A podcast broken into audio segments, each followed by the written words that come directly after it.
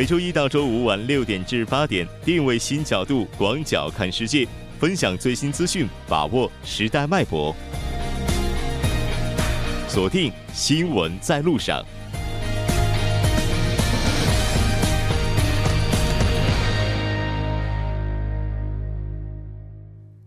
好了，欢迎回来，这里是正在为您直播的 TBS EFM 调频一零点三新闻在路上。稍后第二部节目当中将为您带来今天的半岛之外、首尔新生活以及听首尔。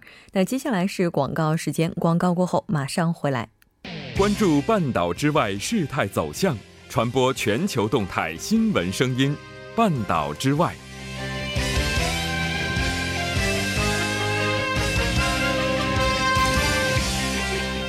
好了，欢迎回来。半岛之外，带您了解全球资讯。接下来马上连线本台特邀记者王静秋。静秋你好，主播好，听众朋友们好，很高兴和您一起来了解今天半岛之外的主要资讯。那我们先来看一下今天的第一条消息。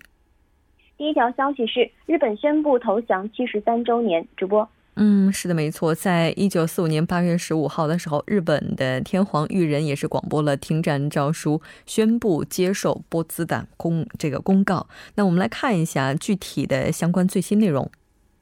好的。那在七十三年前的今天呢，日本是宣布了无条件投降。其后的岁岁年年，日本如何纪念这一天呢？都折射出日本认同国际正义公理与否的真相，也牵动动着包括中国人民在内的众多二战受害国人民的情感。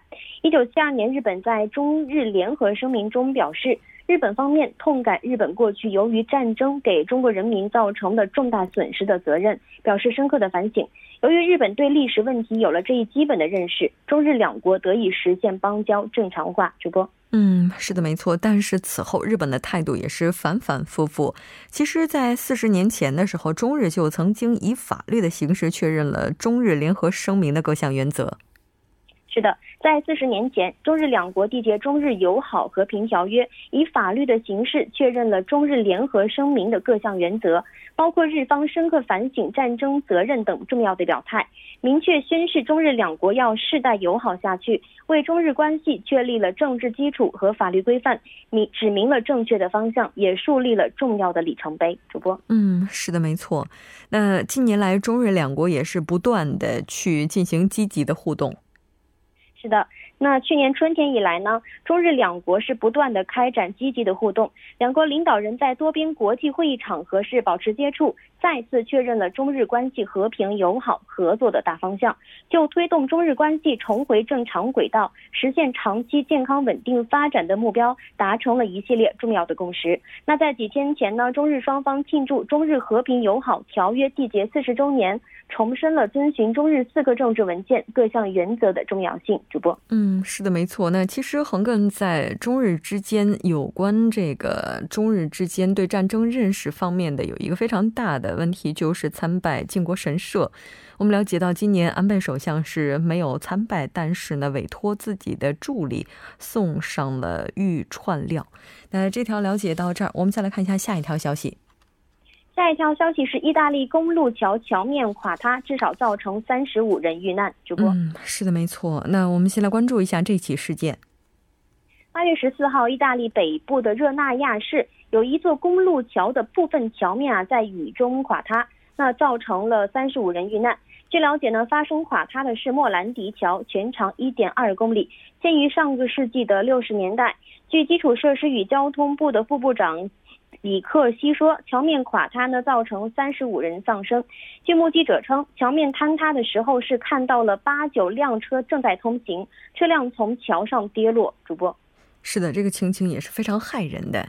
现在，意大利方面的官员表示，桥梁严重缺乏日常维修，有可能是导致垮塌事故发生的主要原因。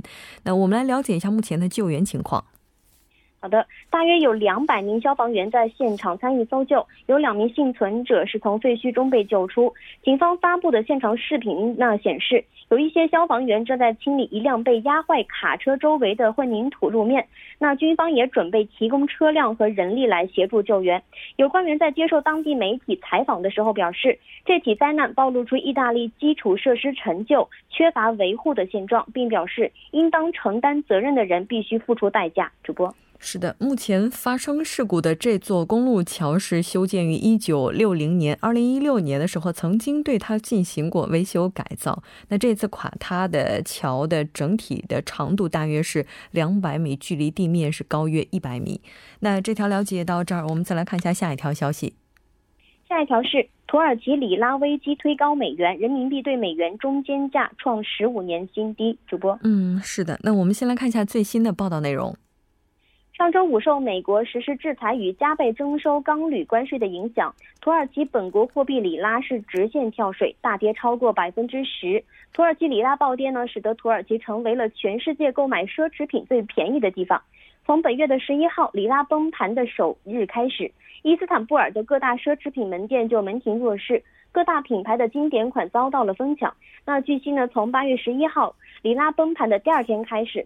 伊斯坦布尔的购物中心就挤满了等待购物的外国人，那其中呢不乏嗅觉灵敏的中国代购人群。主播，嗯，是的，没错。那应该说这些代购者、海淘者也是趁着里拉暴跌在抢这些奢侈品，但是对于当地人来讲，这个经济受到的打击还是相当大的。是的，那普通的土耳其和当地的韩国人就是受到的打击是蛮大的。那以里拉为货币进行交易为事业和领取工资的韩国人，如果是换算成韩元的话，会越来越少。那近期在土耳其的韩国上班族在当地的韩国人协会的网站的公告栏上感叹说，连到韩国的机票也很难买到。在当地经营进口贸易的韩国企业，因为本次暴跌的影响而持担忧的态度。据韩国企业解释说，以美元和欧元为标准所销售的产品，在短期内价值暴跌，即使出售也几乎没有利润，反而会遭受损失。主播是的。那目前随着汇率的剧增，现在的话，我们了解到这个土耳其伊斯坦布尔交易所黄金期货的成交量也是呈激增的趋势。当地政府以及媒体是怎样的在做回应？我们来看一下。那当地媒体报道说，除了面包、土豆和西红柿以及洋葱等基本食品价格暴涨以外，其他物价方面是没有上涨太多。那中产阶层由于担心价格大幅上涨，而提前购买了进口商品并囤积了资金，因此呢，购物中心和兑换所比平时变得更加的混乱。另外呢，日常生活也没有太大的变化。主播，嗯，是的。那这次的话，对于人民币的影响又怎样呢？土耳其新兴市场汇市的波动是直接推高了美元。那在此背景之下，人民币对美元的汇率是本周是重回跌势。中国外汇交易中心的数据显示，八月十五号人民币对美元中间价报六点八八五六，较前一交易日是下跌了一百六十一点，至二零一七年五月十二号以来的最低。主播。是的，没错。那目前我们也看到，在中国国内的话，近两周以土耳其为关键词进行搜索浏览的这个土耳其旅游的用户呢，是环比增长了百分之将近五百的情况。那这条了解到这儿，我们再来看一下今天的下一条消息。下一条是今年通过海路抵达欧洲移民的人数大幅下降。主播，嗯，是的。那我们先来看一下报道的情况是怎样的。好的，据国际移民组织在十四号发布的最新报告显示，截至八月十二号，二零一八年通过海路抵达欧洲的移民和难民的人数达到了六万一千五百一十七人，其中抵达西班牙的人数是最多。那去年同期移民抵达人数为十一万八千四百三十六人，前年同期为二十六万五千六百四十人。国际移民组织指出，今年抵达意大利的移民人数不到去年的百分之二十，比起二零一六年的十万多人，这一比例那更小。国际移民组织失踪移民项目显示，二零一八年有二千三百七十三人在地中海移民的线路上死亡。自上周以来，没有在地中海线路上发现新增的死亡人数。主播，嗯，好的，非常感谢今天静秋带来的这一期连线，我们下期再见。主播再见，听众朋友们再见。接下来关注一下这一时段的路况、交通以及天气信息。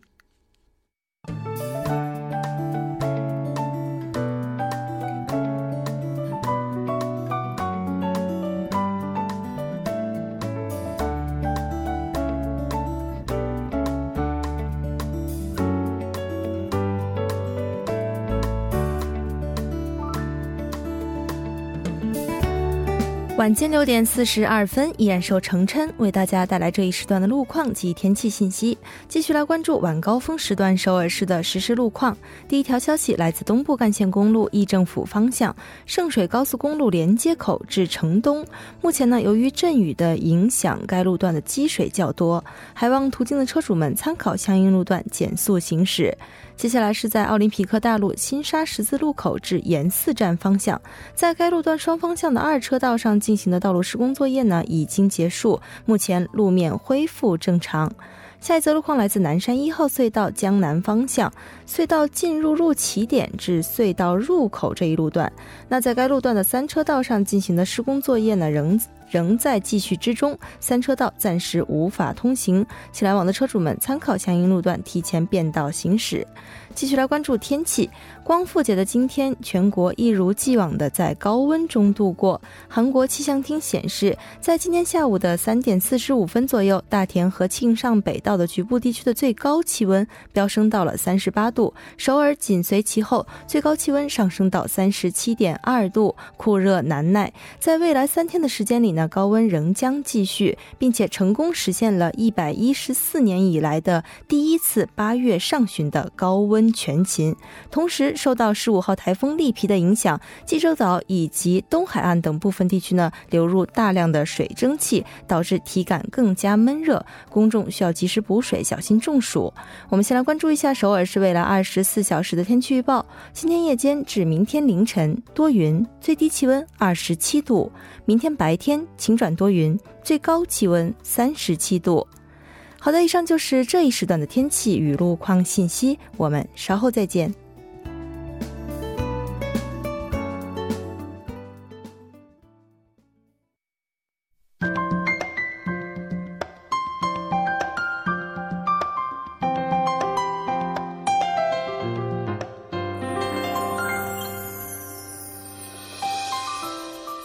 首尔新生活为您介绍首尔市面向在韩外国人推出的优惠政策、开办的教育讲座、举行的庆典。接下来马上进入我们今天的首尔新生活。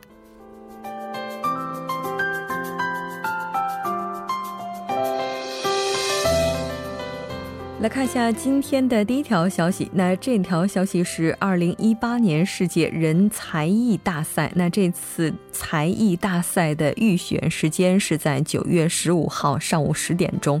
通过预选呢，将会选出十组来参加最终的大赛。大赛举办的时间是在十月七号下午两点钟。那这个时间目前是暂定的，有可能会出现变更。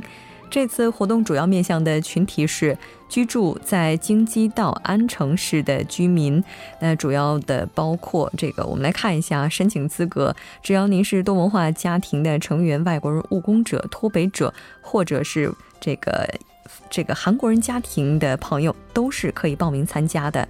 内容包括才艺展示、唱歌、跳舞、乐器等等都可以。您需要提交申请书以及演奏配乐。申请截止日期呢是到九月七号下午六点钟之前。那这次只要您参与预选，都能够获得一份小额的纪念品。当然，如果您要是能够进入大赛的话，将会拿到奖金。那这个奖金最高是五十万韩元，最低是十万韩元。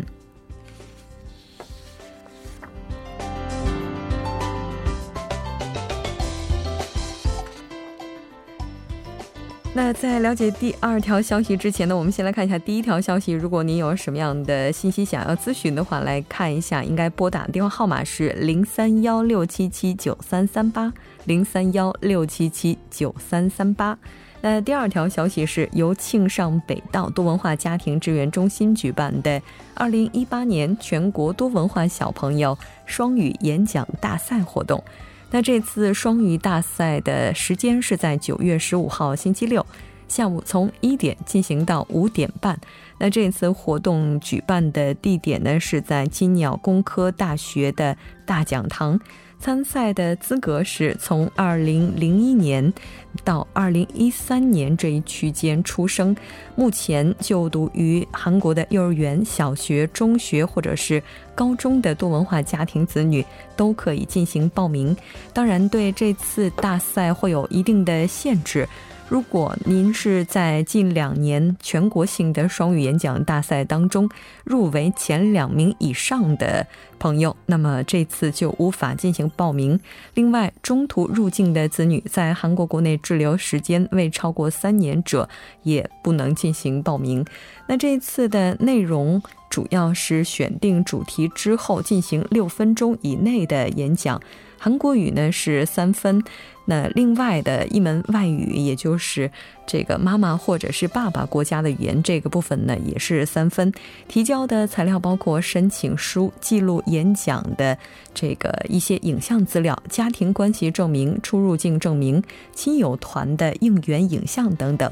申请截止日期是到八月二十四号中午十二点之前。那当然，这次演讲比赛依然会有大奖可拿。最高您可以拿到两百万韩元的奖金，最低也能够拿到三十万韩元。那这次活动的详细咨询电话是零五四四五四零五四二零五四四五四零五四二。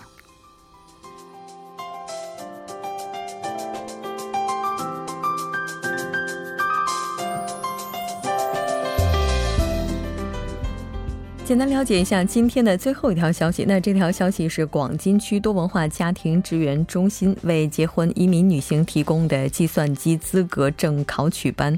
那这次的资格证考取班，这课程进行时间是从九月三号到十月十二号。更加详细的信息，您可以拨打电话零二四五八零六六六零二四五八零六六六进行咨询。好的，以上就是今天的首尔新生活全部的内容。稍事休息，马上为您带来今天的听首尔。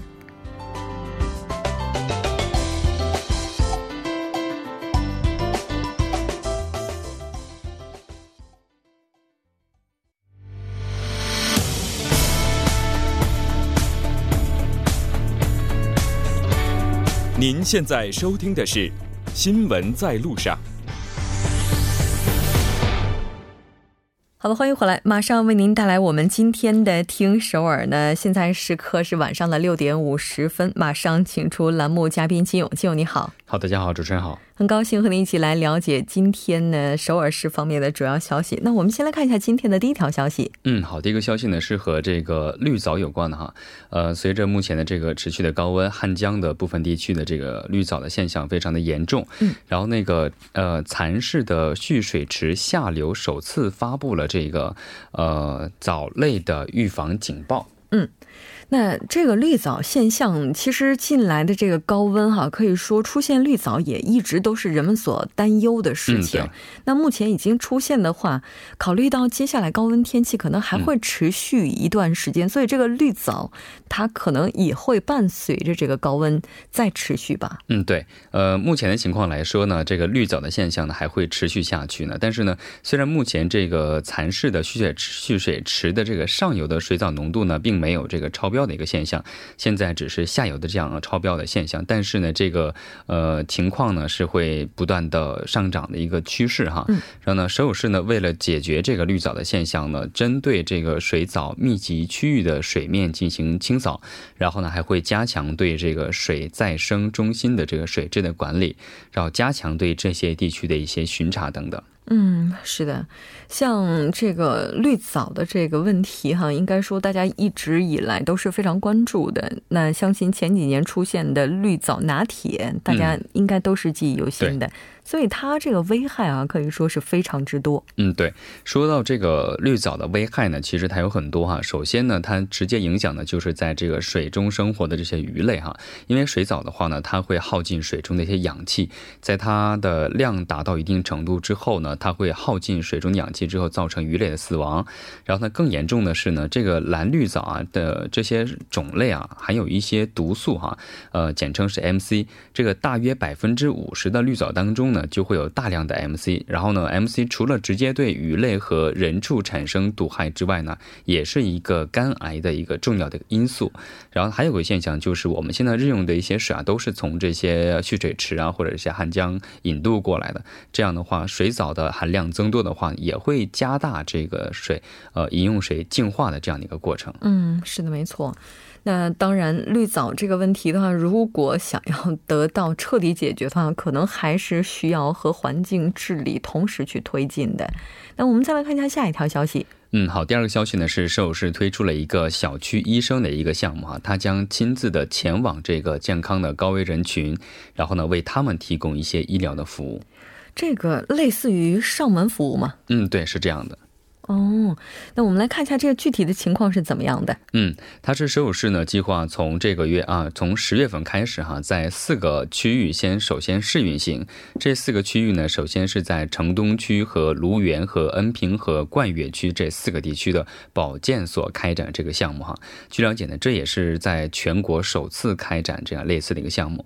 我们看一下这个医疗团队的这个结构哈，首先呢是小区的医生为主，然后呢会配备一些护士、药师。和临床营养师，还有就是物理的治疗师、牙科卫生师和医疗的福利师等等。然后呢，确保能够全面的为这个患者提供相应的一些服务哈。嗯。然后呢，这些的服务人员呢，将积极发现这个身边所需要帮助的一些呃，特别是在健康方面需要帮助的一些市民。然后呢，通过这个系统的健康管理，然后制定出一个个性化的医疗方案。然后据了解呢，首尔市呢将通过在这个四个地区的试运行之后，对这个呃运行期间的这个数据呢进行一个统计和经验的分析之后呢，不断进行这个完善，然后改善这个不足的地方。然后计划呢，截止到二零二二年的时候，在首尔市的二十五个呃区呢全面实行这个项目。嗯，是的，没错。其实需要服务的人群还是非常多的，而目前这个我们能够提供服务的人群，他们的数字也。是有限的，当然，我们在这里也呼吁更多小区里的居民能够为这些高危人群提供更多日常生活当中的照料。嗯，那这条了解到这儿，我们再来看一下下一条消息。好，第三个消息呢是，首尔市呢计划呢招募想要参加二零一八青年人生规划学校的，呃，他这个学校提出的一个活动哈，叫做呃韩文叫做 Cap Year 哈，然后呢，呃 Cap Year，然后呢，他这个年龄段呢要求呢是十九到二十九周岁，然后呢，这次活动呢一共招募的是一百人。嗯，哎，这个什么意思啊？这个 KBL，嗯，KBL 它这个直直接翻译的话，其实不太不太容易理解哈。它嗯，这个活动我们看一下，这个活动呢是什么？参与到这里的话呢，将会暂时中断自己的学习啊学业和工作，在这个中断的期间呢，将会通过这个一些参加社会奉献，还有就是不同职业的体验，然后旅行等方式呢，对今后自己的人生的方向进行一个重新的考虑和规划的这样的一个过程。嗯，然后呢，这个提议呢。也是在去年八月份的时候啊，这个青年的议会向首尔市提出的一个政策，然后这也是首尔市政府听取了这个青年们和市民们提出的意见之后，反映到这个社会上的一个过程。嗯，是的，没错。那其实像这次的话，那应该说哈，这个 KPL 活动开始推进，最开始也是需要更多人先去关注它。那在这个学校里，它主要提供哪些项目呢？嗯，在这个学校当中哈，主要有很多演讲，还有一些体验活动，还有迷你的实习机会等等啊。嗯，然后呢，他从下个月开始到十二月份这几个月期间呢，将前往首尔市民呃首尔市自由市民大学和共有大学进行学习。嗯，然后呢，所有的费用都是免费的，所以呢，想要参加的这个青少年符合年龄段的朋友们，可以在十七号到二十七号区间在网站上进行申请，是 http: 冒号双斜杠三 w 点 so 点 go 点 kr 进入就可以了。嗯，是的，没错。当然也希望更多的朋友能够通过这次活动去寻找到自己的方向。好，非常感谢金勇，我们下期再见。好，再见。稍时休息，整点过后马上回来。